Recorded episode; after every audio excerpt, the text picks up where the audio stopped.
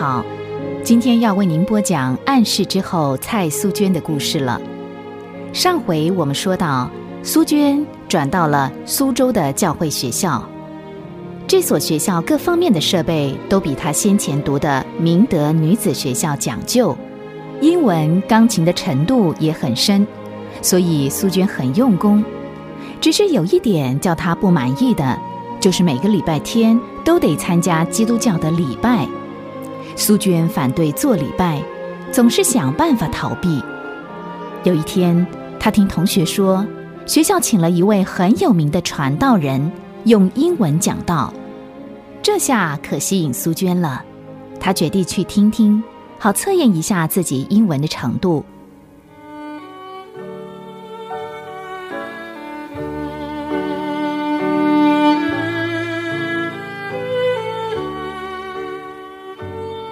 室内静悄悄的，静得使苏娟能听到自己的呼吸声。同学们都到餐厅去了。每次做完礼拜，他们总是兴高采烈地涌向餐厅。过去，苏娟也常逃避聚会，可是吃午饭的时候呢，却很少缺席。她总是偷偷摸摸地溜进餐厅。今天，她并没有逃避聚会。大可以堂堂正正的跟同学们走进餐厅。可是，怪的是，他一点也不想吃，只想一个人静静的躺在床上，静静的回想刚才那洋人礼拜堂里讲的那篇道。他觉得那位布道家真会比喻。这时候，他的耳边又响起了那位布道家的话：“一块石头。”若是老是搁在黑暗潮湿的地方，底下一定会躲了许多虫子。若是把这块石头翻开，让阳光照一照，那些虫子就会跑了，因为毒虫喜欢黑暗，不喜欢光明。各位同学，一个人的心也是这样，有很多的理念像虫子一样的躲在人黑暗的心房里。若是能就近光源，把心门打开，让光照进去，这些毒虫的恶念都会跑掉。耶稣是世界的真光，没有他在我们的心里，我们的心就容易隔在黑暗里。而当我们一迎接他进入心里，他就成了我们的光。多么稀奇的比喻！苏娟想起自己小时候最怕虫了，每次看到佣人清扫庭院，扫出许多稀奇古怪的小虫，她就会怕的往奶妈的身上躲。这时候，她想：难道我的心也有像毒虫一样的恶念吗？不，我才不要浪费思想、浪费时间想这些。苏娟摇摇头，好像想把这个思想往脑子里给摇出去。然后慢慢的走出宿舍。虽然他尽所能的让自己不去想那不到家的话，可是那阳光与毒虫的比喻却常常钻进他的脑海。总而言之，这段话已经深深的刻在他的心板上了。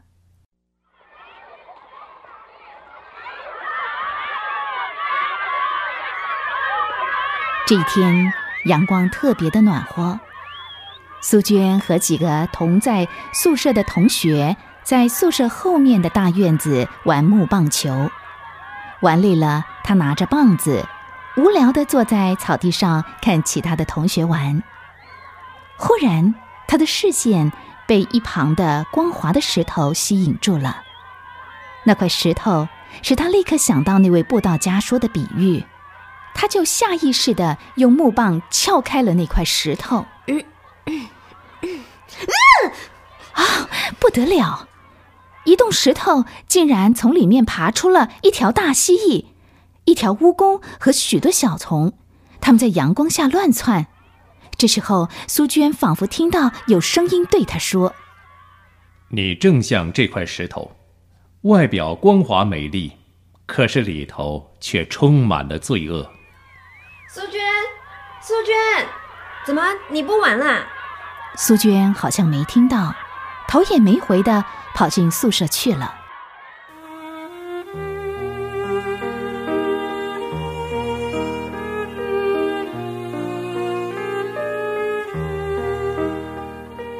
进了宿舍，苏娟随手就关上了门，然后坐在书桌前想许多从来没有想过的事。她想起刚才石头下的小虫在阳光下东奔西窜的情景，接着他的身边又响起了刚才听见的指责声：“你正像这块石头，外表光滑美丽，可是里头却充满了罪恶。”这时候，苏娟像说谎的孩子被拆穿似的，羞愧地低着头。她第一次发现自己内心的罪恶。他看出自己所标榜的仁义道德都是假道学，是掩饰外表的。其实他又真正做了多少呢？于是立刻有一个思想钻进他的脑子：我是一个罪人。他的心立刻陷进了一种彷徨无助的境况。苏娟像是一个掉进深坑的人一样，急着想抓住一点依靠。正当这个时候，李曼玛丽的话像云缝当中射出一道光一样的闪过他的脑子。苏娟，记住，凡事要倚靠主耶稣。遇到什么困难，可以随时随处向他祷告。主耶稣说：“你们祈求，就给你们；寻找，就寻见。”叩门就给你们开门，苏娟，他是我们的天父，我们是他的孩子。苏娟下意识的向四周看了看，没有人，于是她立刻跪在床前。主耶稣啊，请饶恕我的罪，也求你叫我明白你的爱。才说了三句话，苏娟就急急的站了起来。他的心跳得好厉害，脸也涨红了。可是奇妙的是，他发现心中找到了平安，罪的重担和不幸的恶念，都像阳光下的小虫逃跑了。他终于结束了那段背逆神、没有目标的日子。他已经找到了基督。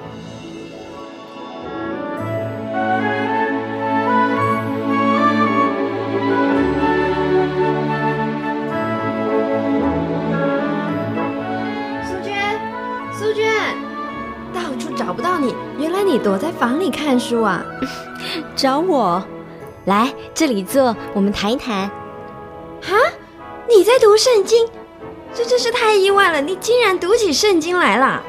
他的好朋友吴同学像哥伦布发现新大陆似的，惊讶的大叫起来：“我正想找你谈这件事呢。”苏娟，你变了，你信耶稣了？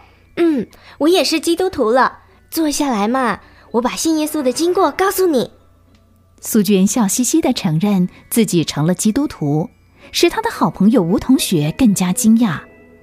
于是，苏娟就把她如何因着看见石头下的小虫在阳光下乱窜而认识真理的经过告诉了对方。